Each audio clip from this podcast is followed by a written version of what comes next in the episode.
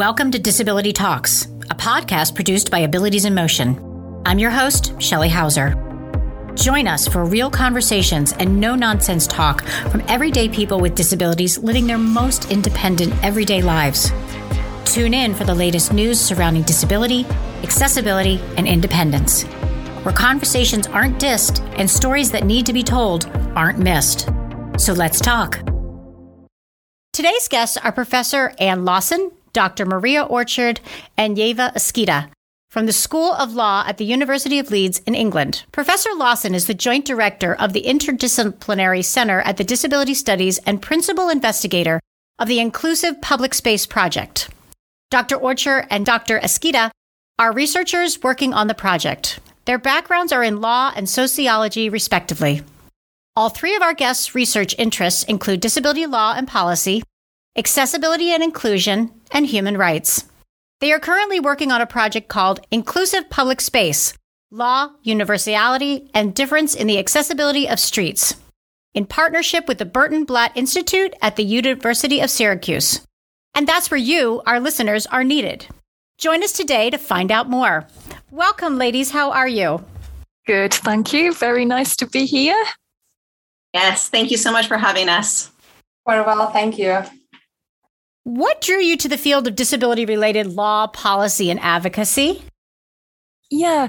So, um, I became, I started to lose my sight at the age of seven. And um, so, and then gradually, uh, it was a gradual process losing it. So by the time I was studying in university, I'd, I'd, I'd really lost all my useful vision. Um, so obviously, I've been navigating through life as a disabled person. And I studied law in university, and there was no disability law on the syllabus, nothing about disability really at that time. Um, and then, yeah, gradually, when we started introducing disability discrimination law in the UK, I thought, this is so exciting. Law, I can bring my two kind of life passions, law and disability, together. So that's that's me. Yes, thanks so much. Um, so I come from, um, I, am from the US. Uh, well, I'm from Canada originally, but I'm also from the US and I went to law school there.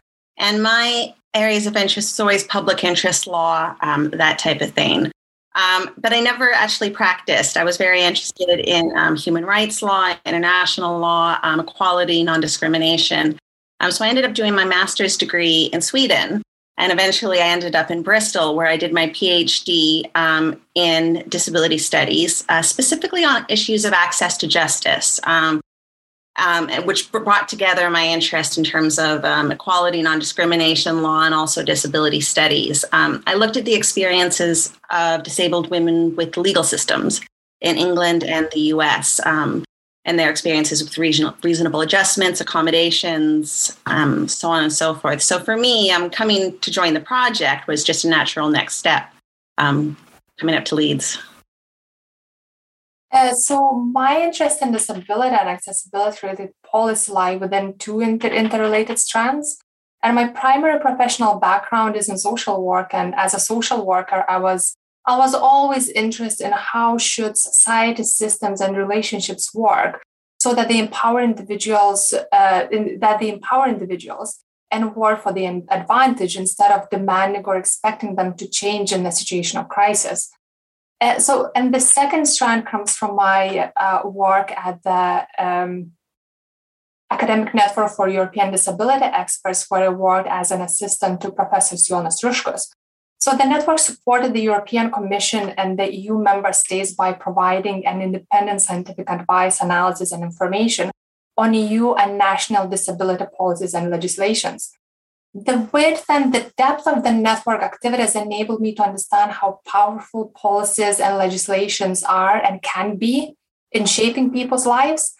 And so the synergy between, you know, my social work position, position as a social worker, and the experience with uh, disability policy analysis uh, brought me to Leeds to do my PhD. Uh, and I was really very excited to join the project because it brings it brings together uh, all my professional and, and, and personal values.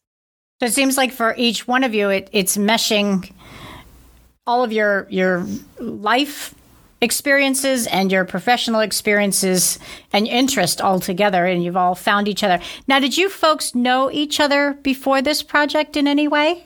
Um, so I knew Yeva. Um, I was on the scientific board of the Academic Network of Experts on Disabilities that Yeva mentioned. So I knew Yeva's work well, and I knew that it was the reports from Lithuania were always excellent. so I um, I knew Yeva was very gifted from even that stage. And then I was lucky enough to be one of Yeva's supervisors when she came to do her PhD. But I didn't know Maria before. No, but I knew you. so Anna's course is published. So reasonable adjustments, a lot of literature in the UK, as Anna has quite literally written the book on it. So I was very familiar with her research and her work, and I used it a lot in my PhD. So um, great then to be able to come up to Leeds and work with her. Yes, absolutely. Absolutely. It's um it's a bit of a dream team actually, especially Yeva and Maria have been there from the beginning and it's it's just been wonderful having them both. And it's kind of good because you already know each other's work a little bit and therefore collaborating on this project it comes naturally. How did the study come about actually for your team if you guys sort of knew each other's work already? Well, actually, yes, that was relevant um, because I knew Yeva's work and I knew Yeva had a lot, a lot, you know, that was where her passions lay in accessibility. Um, and I was, I was also really interested in accessibility and the way the law and policy and personal experience interact with that. So I think knowing Yeva was there was something in the back of my mind or the, the front of my mind actually in crafting the proposal that led to this project. Um, but what so it came through a, a, grant from the European Research Council, which which I applied for, and I applied for it after um, spending some time as special advisor to a parliamentary committee in the UK, which was looking at uh, this disability in the built environment and, and the way these parliamentary committees work in the UK is that there's a request for evidence that goes out. So lots of um, general members of the public can um, send their comments in to this committee. And there were huge numbers of, of um, testimonies that came in from, from organizations and from individuals, particularly concerned with disability and older age to this, this inquiry. Um, and they were incredibly um, powerful, emotive, um, shocking, sad. I mean, I, am a disabled person and I've, I'm used to a lot of these problems, but sometimes hearing them from other people's perspectives and the impact it's had on their lives is is is um, it takes you by surprise. You know, I, I can say we have the ADA law in America here for what 31, 32 years, and just the other day I was dropping off uh, a student of mine, and it was in the park, and there were some new um, portable portable commodes, loos in in the in the park in the park, which is great uh, for people that are walking and just have to go. They have little kids playing. But this goes back, Anna, to what you're saying. It never ceases to surprise me that both loos or toilets were put in the handicap spot. And there's one of two accessibility spots. And I'm like, really? this law's been around 32 years in America. I looked at my husband and I said, okay, well, I guess I have to call the township tomorrow and, and take care of it. And it's a head scratcher. It is, yeah. And you'd think, in a way, it's an issue you'd think we would have sorted by now, as you say, because we've had, you know, that law came about through a lot of campaigning, as it did in the UK in our equivalent which particularly focused on transport issues, actually, in both cases and the built environment. And you'd, you'd think, therefore, that would have been sorted out before everything else. But it doesn't stay still. There's, there's always, it's a really fascinating um, issue, actually. And one of the articles that inspired me um, on this issue was the article by Jacobus ten Broek, who's, I don't know if you're aware of him, but he used to be the the chair of the National Federation of the Blind in the United States, and he was also a wonderful legal academic. And he wrote a fabulous article in 1966, so that long ago, on um, the right to live in the world, which really looked at the way law, and that was before the ADA, so the way negligence law, you know, tort law, criminal law, shaped the expectations and the behavior of people using streets and cities. And, and our project, it looks at equality law, but it also looks at those other laws and the way they operate together and whether they actually undermine each other or reinforce each other in their, the messages they're sending out. You talked about um, involving other countries. So, this is a worldwide project that's actually looking at the differences in cities around the world and the accessibility of the streets and transportation. Um, tell us what other countries have been involved and for how long, Maria? Um, so, the project itself started in early 2019, um, and it's going to run until late 2023.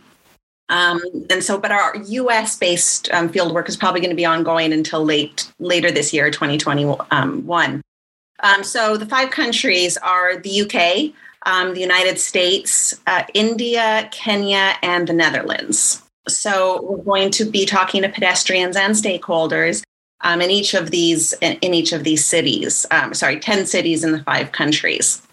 Um, and then in the UK, just to focus on the UK and the US, um, Leeds is one of our chosen cities, partly because we wanted to engage with our community. We're in Leeds.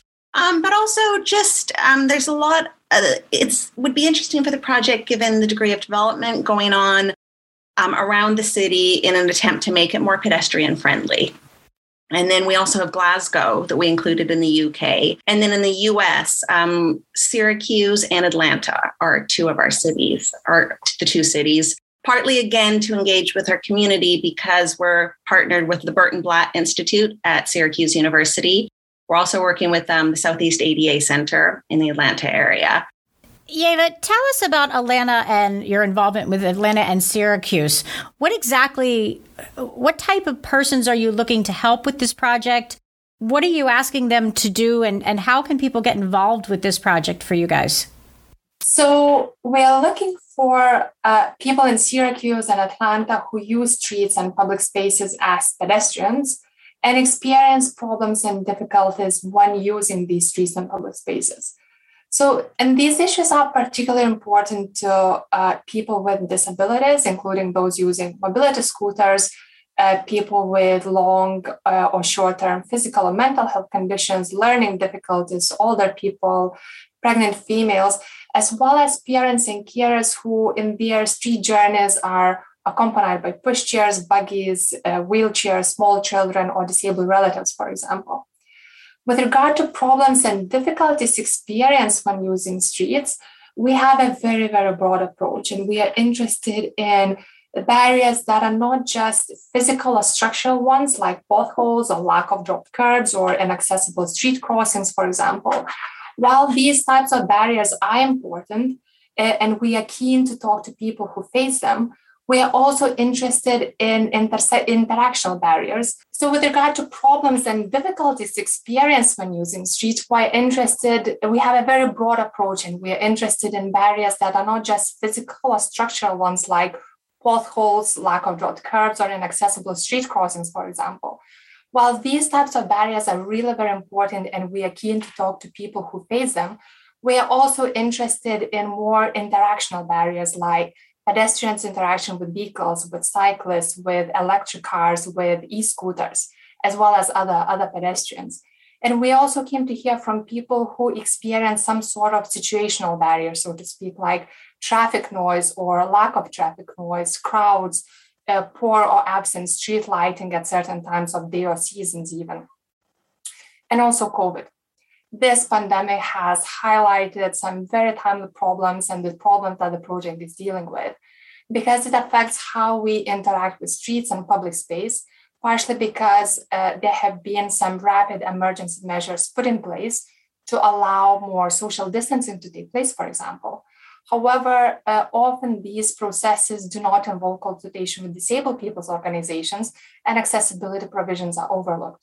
And as an example, more and more shops and cafes take their furniture outdoors, uh, which often is problematic to people with vision or mobility impairments as well as older people.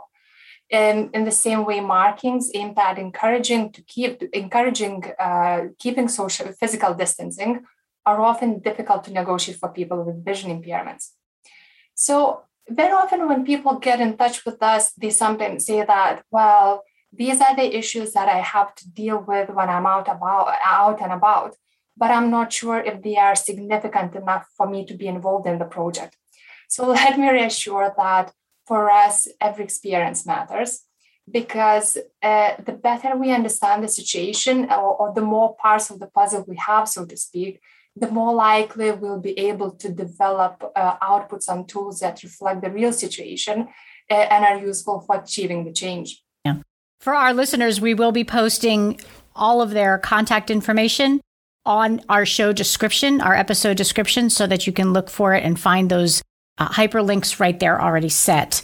Um, yeah, this reminds a point that I was writing a, a, paper recently and was reading that the Department of Justice here in the United States was informed to take down any formal pages that regarded disability, accessibility, or disability rights off the White House page back in 2016 when our then President Trump was inaugurated.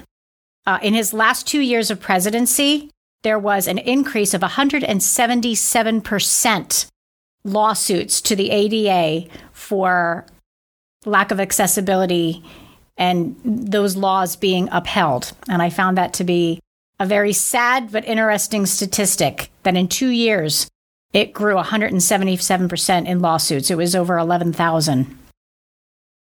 And I'm very proud that there are those lawsuits because it means that we as a society, we as a community of disability persons, uh, are are fighting, and we know our rights, and we're exercising those rights, and we are not intimidated or feel that we cannot raise our voices and be heard. Maria, what do you hope to find out with this study?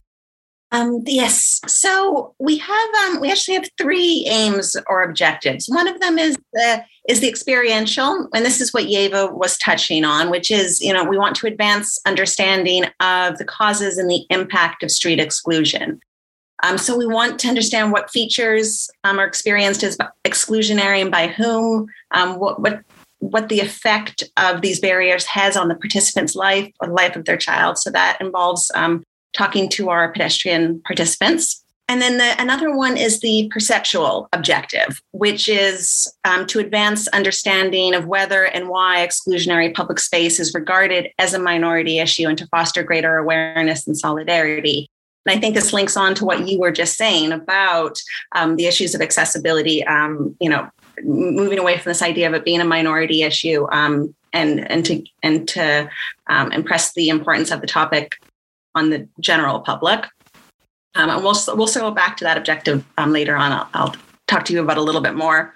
And then the third objective is our legal objective. And Anna's already touched on this again, um, talking about the legal context. But I am just going to talk to you a little bit more because it's really interesting in terms of advancing understanding of how the law is being used and how it could be used um, to make public space more more inclusive um, and accessible. So, in this regard, we're working with our country advisors. So, we have our partner universities and country advisors in each of the five countries um, developing legal reports. And so, this is examining law, relevant law and policy on the national, local, state, or city level. And so, this might include um, any legal or policy initiatives um, that cover the issue of exclusionary public space. And so, some of these laws include um, non-discrimination and other equality-based laws could be could factor in here planning law criminal law um, not to mention the law of tort negligence which can be used where somebody has been injured a pedestrian has been injured um, while using walking on the sidewalk we're looking at the different ways that um, legal systems respond to city streets that are poorly designed and poorly managed um, and also consider how these laws are being enforced. And how is the right of access to justice understood in each of the five countries?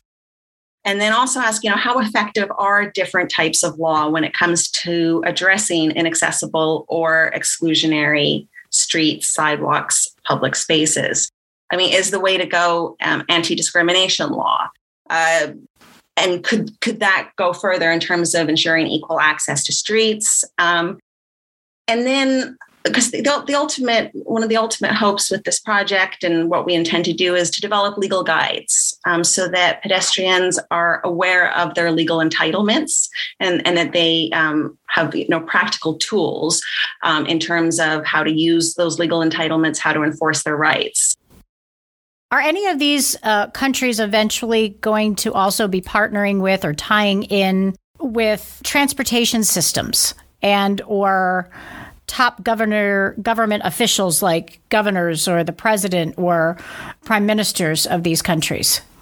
Goodness, well, that would be fantastic if it were to. Anna, do you have? Would you like to chime in here? That's our ambition, but I don't know whether we'll reach it. And we're also working at the UN level. We we um, so all the countries apart from the US have ratified the UN Convention on the Rights of Persons with Disability. So we're working, you know, with at the government level through that international framework. So my other question is, it, it's great that we're coming up with these anti-discriminatory accessibility laws that you're hoping to develop through this.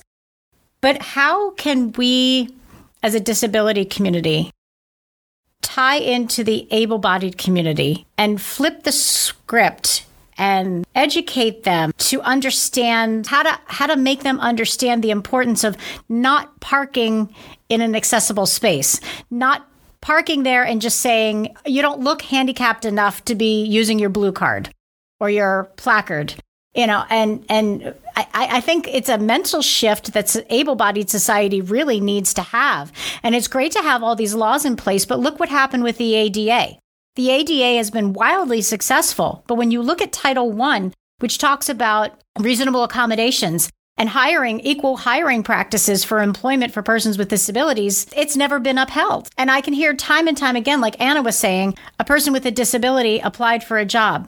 And, and one, one young lady in particular recently said, the minute I stopped being proud of my mental health and wellness and stopped mentioning it in interviews, I got hired. Now, how sad is that?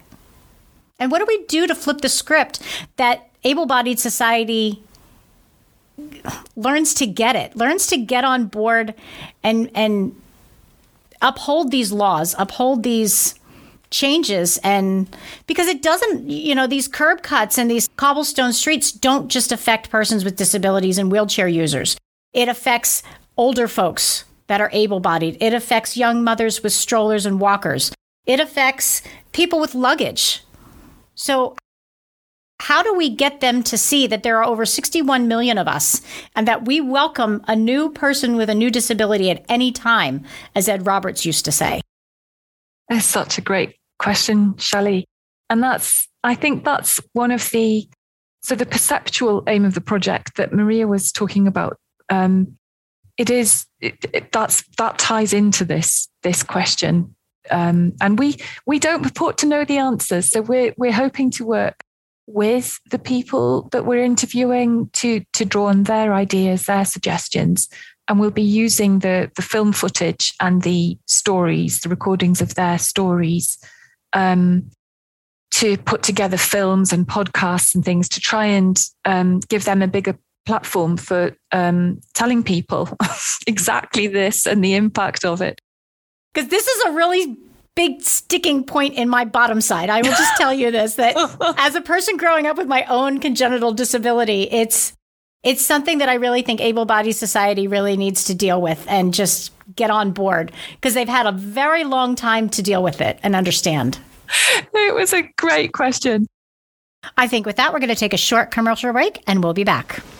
Abilities in Motion is a Pennsylvania based nonprofit organization dedicated to helping individuals with disabilities live their lives on their own terms. Abilities in Motion strives to eliminate psychological stereotypes, physical barriers, and outdated attitudes that prevent social and civic inclusion, as well as promote the independent living movement to empower, educate, and advocate for individuals with disabilities. For more information about programs and services Abilities in Motion provides, call 610 376 0010 or visit our website at www.abilitiesinmotion.org. And welcome back, listeners. We are here with Dr. Maria Orchard and Dr. Yeva Eskyte and Anne, Professor Anne Lawson from England. I wanted to start back with Yeva. Yeva, what key points have you learned so far? How long has the study been going on so far? And uh, what have you learned so far to date? So, the project itself started uh, early 2018. And then, uh, because of the pandemic, we had to rethink all of the methodology, the whole project itself, actually. So I think we started maybe a little like the actual field work uh, around what, like 12, 11 months ago. Uh, and so far, we we we've been working in uh, two cities in the UK, two cities in the Netherlands, and two cities in the United States, which is which is Atlanta and, and Syracuse. And we have engaged with more than 100 pedestrian participants in total. And these conversations, interviews, and stories that we had with people, they provided us with some emerging insights into their experiences of using streets, as well as very uh, interesting uh, resilience and coping strategies as well. The bar- and the barriers fall under two broad categories physical and structural ones like street furniture, poorly maintained sidewalks, or snow on sidewalks, like, for example, especially in Atlanta, or underpasses that lack proper railings to protect pedestrians from motor vehicles, or lack of accessible street crossings, or like beeping uh, street lights. Uh, we also uh, keep hearing about interactional barriers like behavior of other pedestrians and interaction with vehicles, cyclists, and, and uh, now it's becoming more and more popular uh, electric scooters. Um, so it's interesting that like each barrier is experienced differently by different pedestrians, by different people. And as an example, a trash bin left on a sidewalk uh, might cause uh, injuries for people with, with vision uh, impairments or forced wheelchair users and people with, with buggies to go on the road and risk, and in some instances, even risk to be injured by vehicles or cyclists.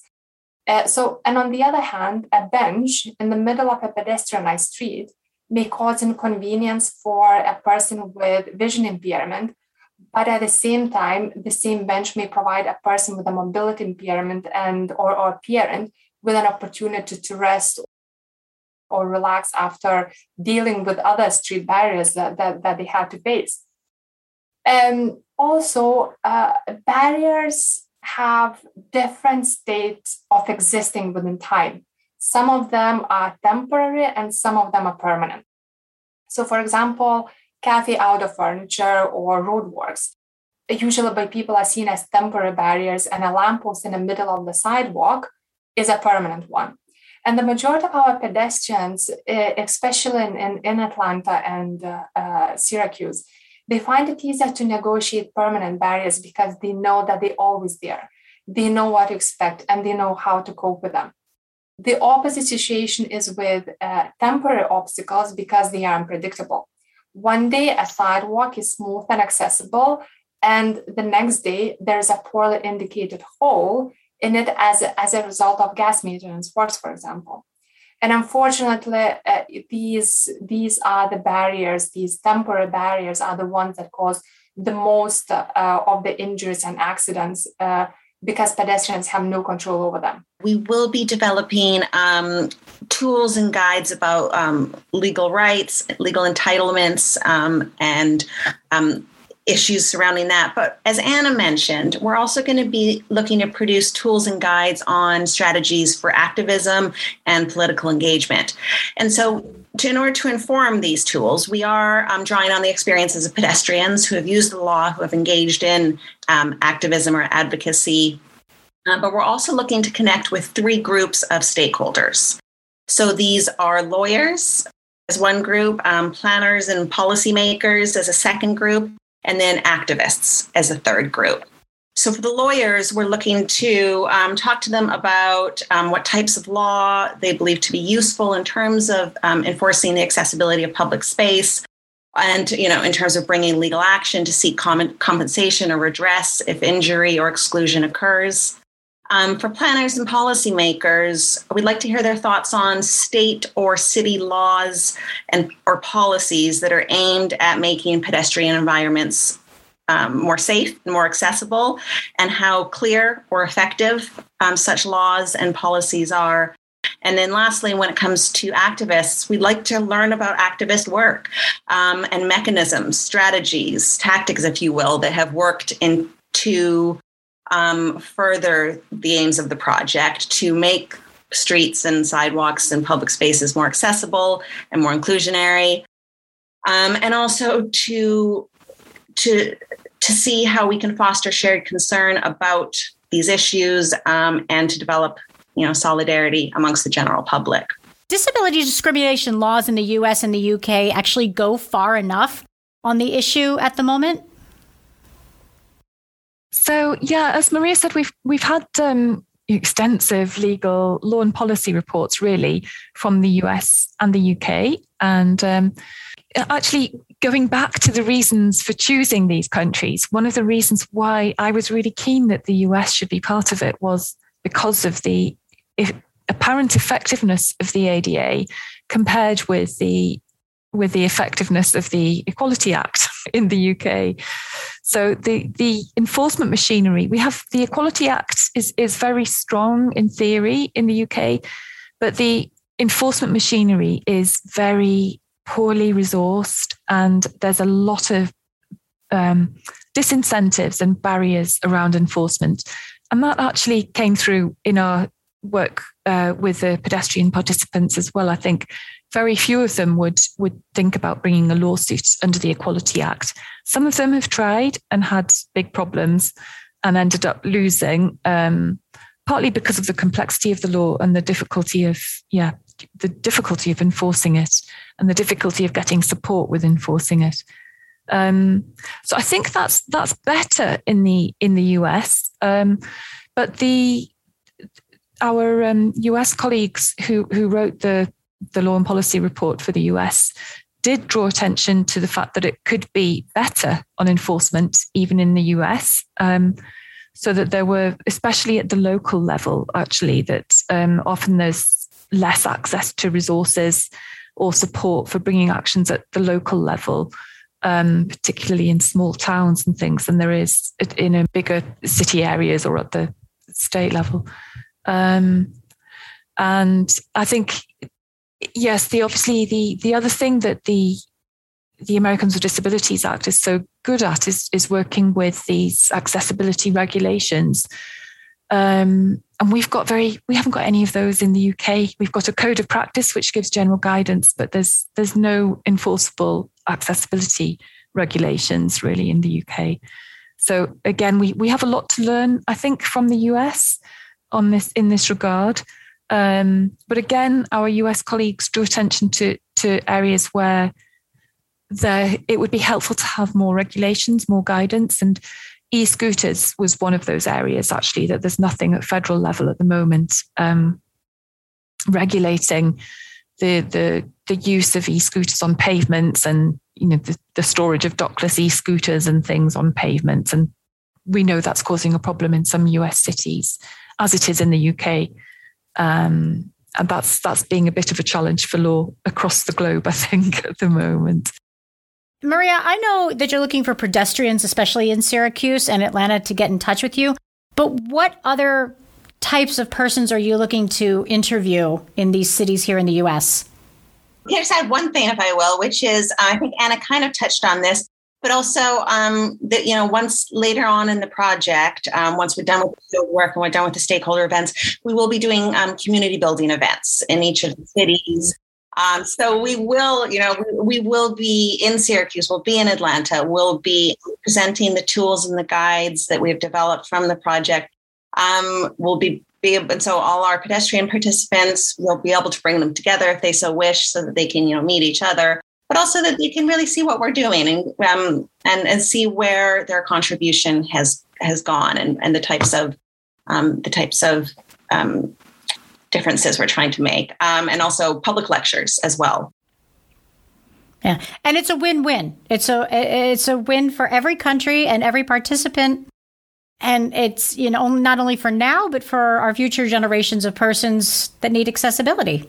So, what's next for this project once you're done wrapping up and interviewing everybody? So, I, I think some of that work that Maria has just mentioned. So, so really, um, well, obviously, we want to produce academic papers and really dig into the, the findings that we, we're getting, but we want to, yeah, make it put together films, um, podcasts, uh, virtual reality f- films, which will also show in a we, we have a pedestrian simulator in the university. So it's like a, a cave experience.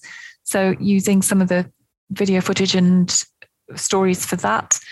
So various awareness raising um, tools that we want to produce, but it's not enough to produce them. It's, you know, we, we want to make these to make a difference. And that will only happen if we, if, if we really have um, buy-in and support and collaboration um, from our participants and the wider networks. Ieva, I wanted to wrap up our podcast today and find out where can our listeners learn more about this project and how to connect with all of you on this project. Uh, one of the ways is uh, to check out our, our website, which is inclusivepublicspace.leeds.ac.uk. Um, also, people uh, can uh, email us, uh, and our email address is uh, ips.project at leeds.ac.uk. Uh, and the third way uh, people can, can get in touch with, with us, they can call us or message us. And the phone number is uh, 678 701 3771. Uh, and when it comes to uh, all the arrangements, we are flexible and will accommodate as much as possible. Yeah. Did you mention, and do you have a Facebook page on this as well? So our Twitter is IPS underscore leeds and our Facebook page is called ips.leeds. I think that wraps up our show for today. Thank you so much to Ieva, Anna, and Maria for being here from Leeds in the UK to teach us about this program and the importance of accessibility worldwide. Thank you so much, ladies, for your time. Thank you so much for having us. Thank you, Shelley. Thank you, Shelley. It was a pleasure. Thank you. It's been my pleasure. So, for our listeners, thank you for listening worldwide. And don't forget to hit that like and subscribe button so you never miss an episode of Disability Talks.